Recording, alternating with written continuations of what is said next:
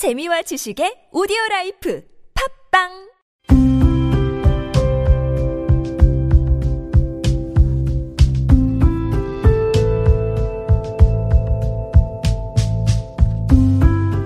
칼럼을 읽어드립니다.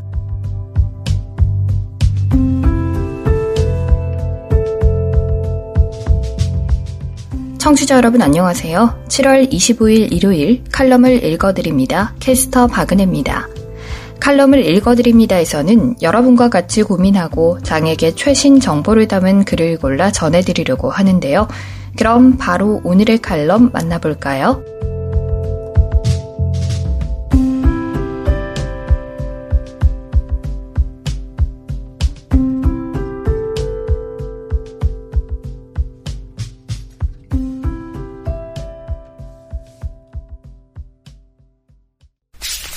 에이블 뉴스. 극복하지 않기로 결심했다. 당신은 안경을 벗기 위해 어떤 노력을 하고 계신가요? 기고 김유리. 혹시 몇 년 후에 다시 만나게 된다면 조금 더 성장해 있길 바라. 항상 나를 걱정해 주시던 분이 계셨다. 언젠가 연락이 닿게 된다면 저 많이 나아졌어요. 글쓰기 실력이 한 움큼 성장했어요. 라고 말씀드리고 싶다. 타인의 말을 허투루 넘기지 못하는 성격 탓에 그분의 조언대로 매일 1시간 동안 책을 소리내서 읽기를 6개월간 지속했다. 덕분에 말하기에 자신감이 붙었다. 무엇보다 하늘 높은 줄 모르고 치솟은 글쓰기 실력은 선물 받았다. 무엇보다 하늘 높은 줄 모르고 치솟은 글쓰기 실력을 선물 받았다. 유리 씨는 조금만 더 노력하면 많이 좋아질 수 있을 것 같아. 정말 그렇게 생각하시고 계신 중이신 거세요? 내가 한글을 막 된 시기에 그분을 뵙게 되었다면 좋았을지도 모르겠다. 내 이름으로 된 책 한 권은 진작 출간할 수 있었을 텐데 말이다. 지금이라도 알게 된 게 어디냐고 나보다 더 늦은 나이에 작가가 된 사람들도 많다고 하지만 아쉽게도 그분은 나의 글쓰기 멘토로 계셔주신 게 아니었다. 내가 유리 씨를 좀 더 일찍 알게 되었다면 좋았을 텐데 아쉽네. 속뜻을 파악한 순간 시 소리내서 읽기, 아에 이오우 이 문동하기, 혀로 뻥튀기에 구멍 뚫기, 머리에 책 얹어놓고 넘어지지 않게 걷기, 젓가락으로 콩집기와 같은 일들을 해본 기억이 주마등처럼 스쳐 지나갔다. 이만큼 성장할 수 있도록 뒷바라지를 열심히 해주신 부모님과 학창시절의 특수학급 선생님께 죄송한 마음이 들었다. 어느 날 SNS에 사진 한 장이 올라왔다. 휠체어를 이용하시는 분이 헬스장에서 운동하고 있는 사진이었다. 게시물에는 재활치료 받는 중이신가 보네요. 하루빨리 쾌유하셔서 일상을 되찾으시기 바랍니다. 라는 댓글 하나가 달렸다.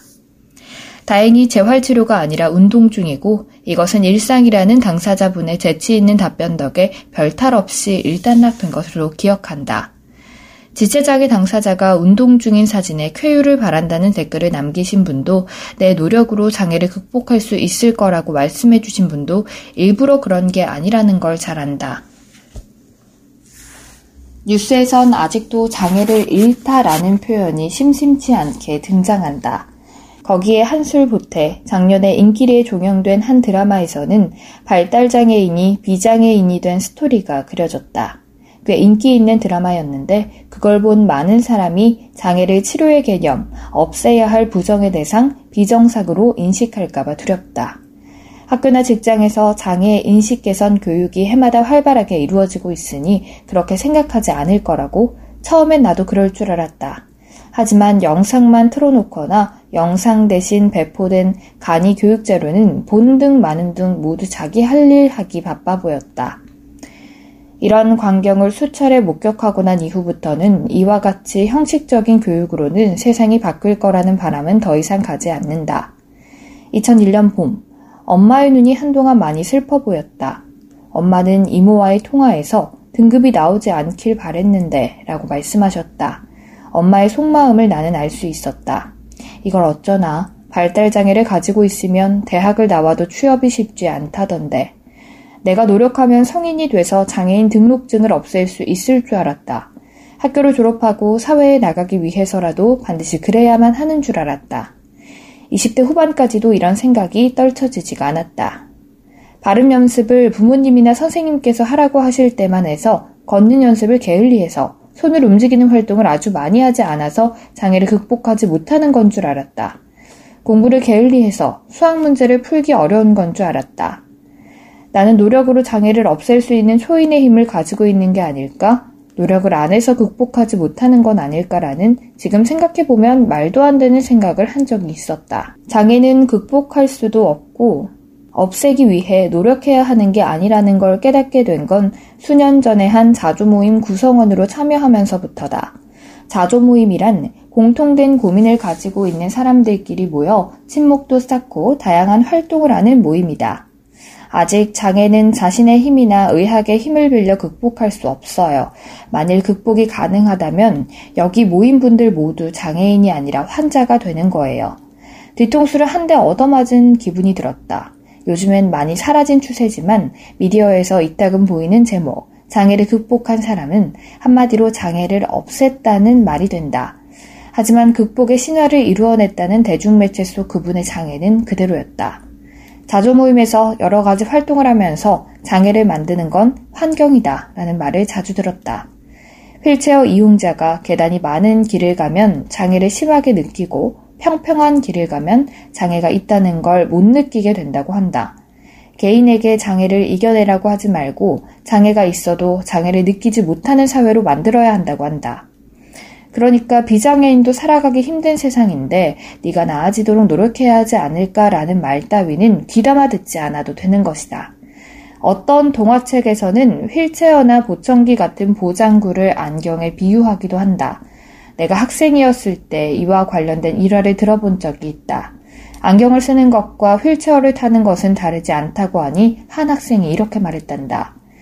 휠체어는 안경처럼 어디로든 마음대로 못 다니잖아요. 나 또한 휠체어를 안경에 비유하기엔 조금 이른 듯하다. 가까운 미래에는 장애를 진단받아도 너무 좌절하지 말고 담담하게 일상을 이어나가는 세상이 왔으면 좋겠다. 장애가 있건 없건 모두가 살기 좋은 세상이 오기를 바라본다. 이런 날을 맞이하게 된다면 휠체어는 안경과도 같다는 말에 고개를 강하게 끄덕일 테다. 누군가 또다시 나를 머리에서 발끝까지 찬찬히 훑어보며 깊은 한숨을 쉰다면 너는 노력하면 충분히 좋아질 수 있을 것 같다고 말한다면 이렇게 되묻고 싶다. 당신은 안경을 벗기 위해 어떤 노력을 하고 계신가요? 지금 여러분께선 KBIC 뉴스 채널 매주 일요일에 만나는 칼럼을 읽어드립니다를 듣고 계십니다. 하상 매거진 인터뷰 만나고 싶었습니다. 첫 수필집 정자로 쓴 다이어리 출간한 김성은 작가를 만나다. 기획 및 취재 최현신 하상 매거진 인터뷰어 하상 인터뷰에 응해주셔서 정말 감사합니다. 먼저 하상 매거진 독자를 위해 자기소개 부탁드립니다. 김성은 저는 중증 시각장애인이고 초등학교 4학년 딸을 둔 워킹맘이에요. 현재 익산에 있는 시각장애 특수학교에서 19년째 직업교육을 담당하고 있습니다. 시력은 양안 모두 의안이고요. 수필은 7년 전부터 공부를 하기 시작했고 얼마 전에 첫 책을 출간했습니다. 하상 자신의 이름으로 된 첫 수필집 점자로 쓴 다이어리를 출간한 동기와 소감을 듣고 싶습니다. 김성은 어릴 때부터 읽고 쓰기를 좋아했습니다. 힘들 때도 기쁠 때도 항상 일기를 썼어요.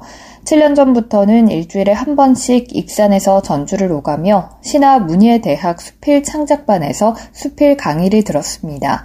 2017년에는 제1회 신화 문예대학 수필 작가상을 받게 됐고 신화 문예대학을 창립한 신화출판사의 출판 권유를 받아 책까지 내게 됐습니다.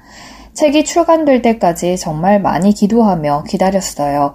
그만큼 첫 책을 받았을 때는 가슴 벅차기도 하고 떨리기도 했습니다.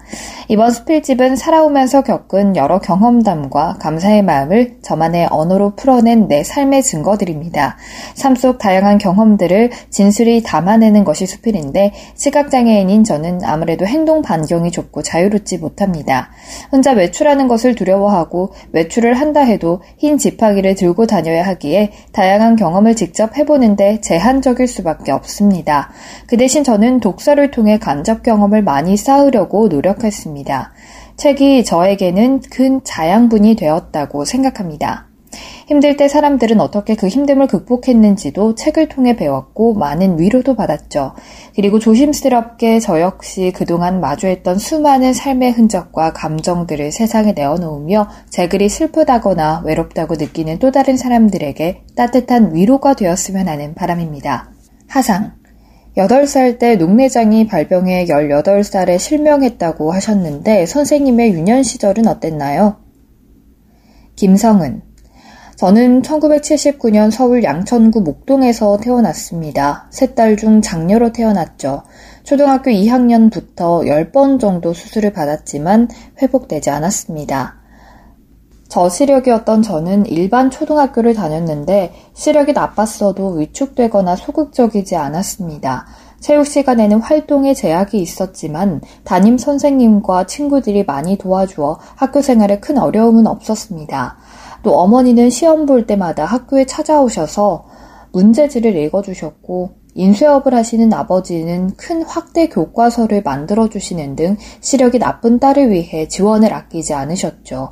여동생 둘과도 항상 친구처럼 어울려 지냈습니다.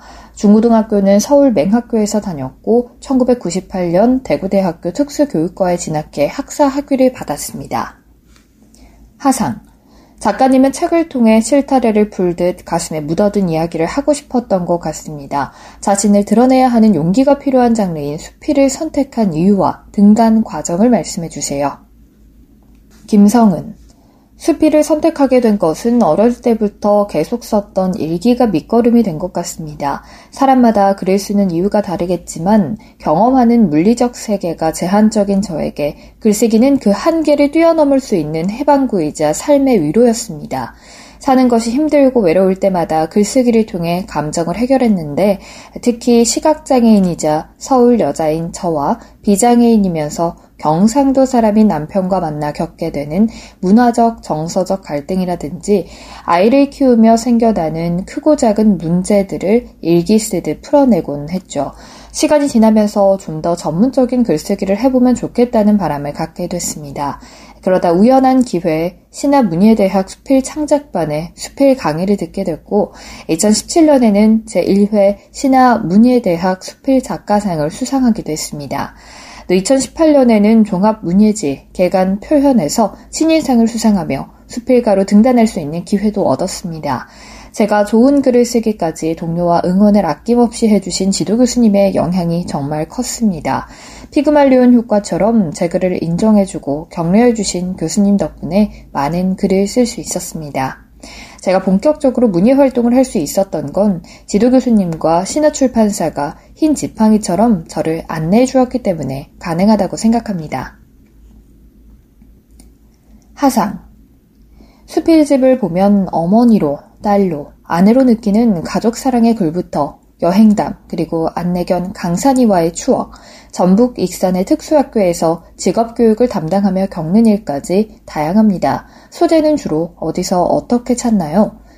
김성은, 엄마, 딸, 아내, 특수교사의 눈으로 감각하고 사유한 모든 것들이 글감이 되었습니다. 예컨대 딸아이와 연필 가지고 실랑이를 했던 일, 학교에서 중복장애 친구들과 의사소통이 어려워서 빚어지는 에피소드 등이 글감이 되죠. 그처럼 주로 생활에서 마음의 여운이 남게 되는 생각들을 글로 옮기는데 기쁘거나 슬플 때, 견디기 힘든 상황 또는 보람을 느낄 때 제 글을 쓰게 됩니다. 하상. 교직 생활을 하다 보면 정신없이 바쁠 것 같은데 글은 주로 언제 어떤 공간에서 쓰시는지 궁금해요. 수필집에 보면 도리스 레싱의 19호실로 가다를 읽고 절대적 고독에 대해 열망하며 안전하되 방해받지 않는 공간을 희망하셨는데 혹시 지금은 그런 공간을 찾으셨나요? 김성은 아니요. 아직도 갈망하고 있는 중입니다.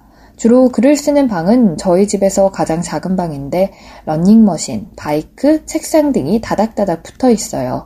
현재는 아쉬운 대로 이 방이 절대적 고독에 대한 열망하며 안전하되 방해받지 않는 공간이 되어주고 있죠. 글 치는 시간은 보통 새벽입니다. 불면증으로 오랫동안 고생을 좀 했는데 새벽 4시쯤 일어나 글을 쓰다가 날이 밝으면 출근하곤 합니다. 사실 다른 시간에는 글을 쓰기 위해 집중하기 어렵더라고요. 낮 동안 직장에서 대부분의 에너지를 소비한 뒤 지친 몸으로 집에 돌아오면 아내로서, 엄마로서의 일이 또 다시 기다려지고 있으니까요. 그러다 보니 아무에게도 방해받지 않고 몰입할 수 있는 새벽 시간에 집필하는 습관이 생겼습니다. 하상. 수필집의 첫 제목, 휴대폰 속 참으로족의 역사는 지금의 남편과의 만남부터 결혼 후 여느 부부처럼 다투고 토라지면서 감사하고 사랑하는 행복의 일상까지 다루어 흥미로웠습니다. 아직 점자로 쓴 다이어리 책을 접하지 못한 하상 매거진 독자들을 위해 간단히 두 분의 러브스토리를 들려주세요. 김성은 지난 2000년 천리안 PC통신을 통해 이메일 펜팔을 시작하면서 지금의 남편을 만나게 됐습니다. 처음에는 제가 시각장애인이라는 것을 굳이 이야기할 필요를 못 느낄 만큼 가볍게 시작한 이메일 펜팔이었어요.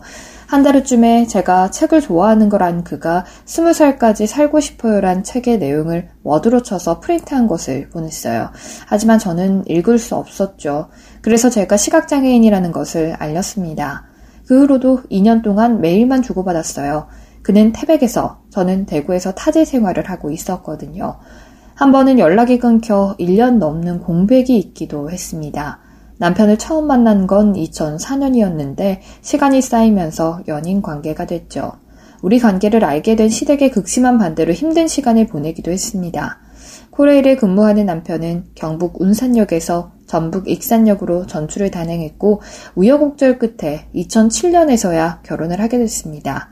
결혼 5년 만에 딸 하나를 낳았죠. 그 딸이 지금 4학년이 됐네요. 하상 수필집 점자로 쓴 다이어리에서 선생님을 정식 수필판으로 전도해 주신 분에 대한 이야기, 또 김학 스승님 밑에서 지도를 받은 이야기도 나옵니다.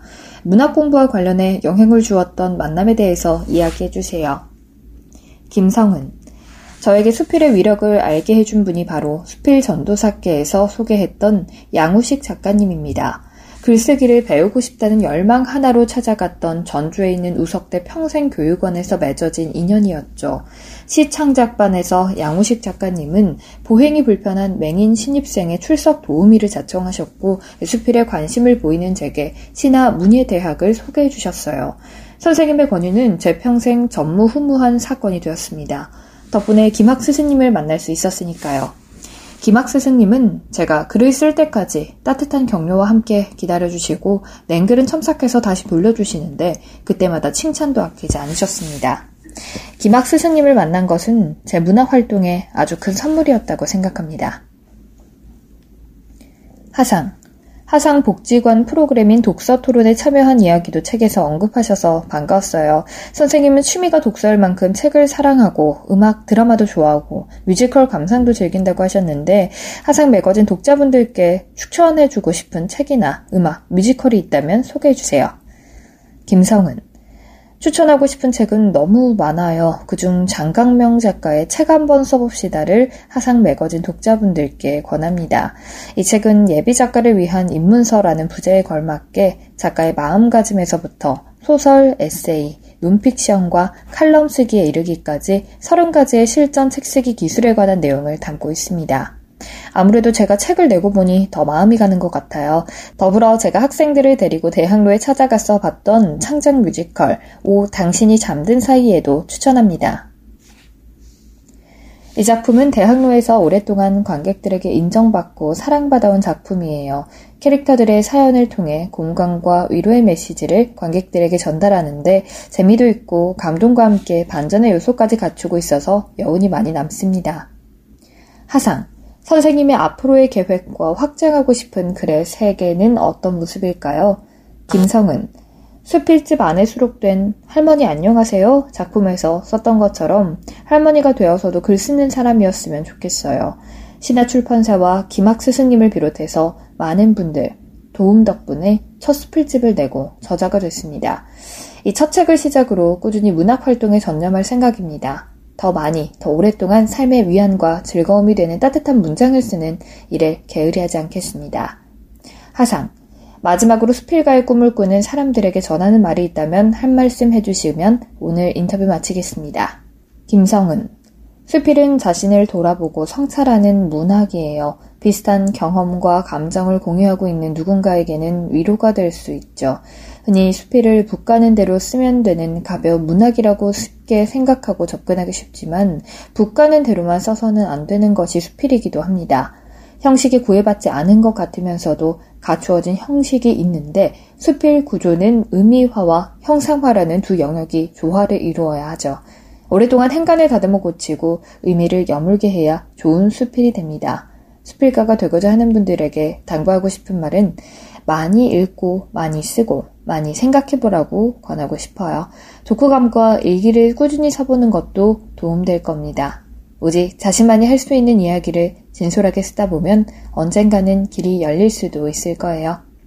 하상, 오늘 인터뷰 즐거웠습니다. 앞으로도 좋은 글 많이 쓰셔서 제2, 제3의 수필집 출간 소식으로 만나뵐 수 있기를 기대합니다. 특히 선생님이 할머니가 될 미래의 자신에게 쓴 글처럼 앞으로 어디서 누구와 무엇을 하고 있든 꼭 8권 출간 이력을 가진 중견 작가로 성장하시길 응원합니다. 김성은, 감사합니다.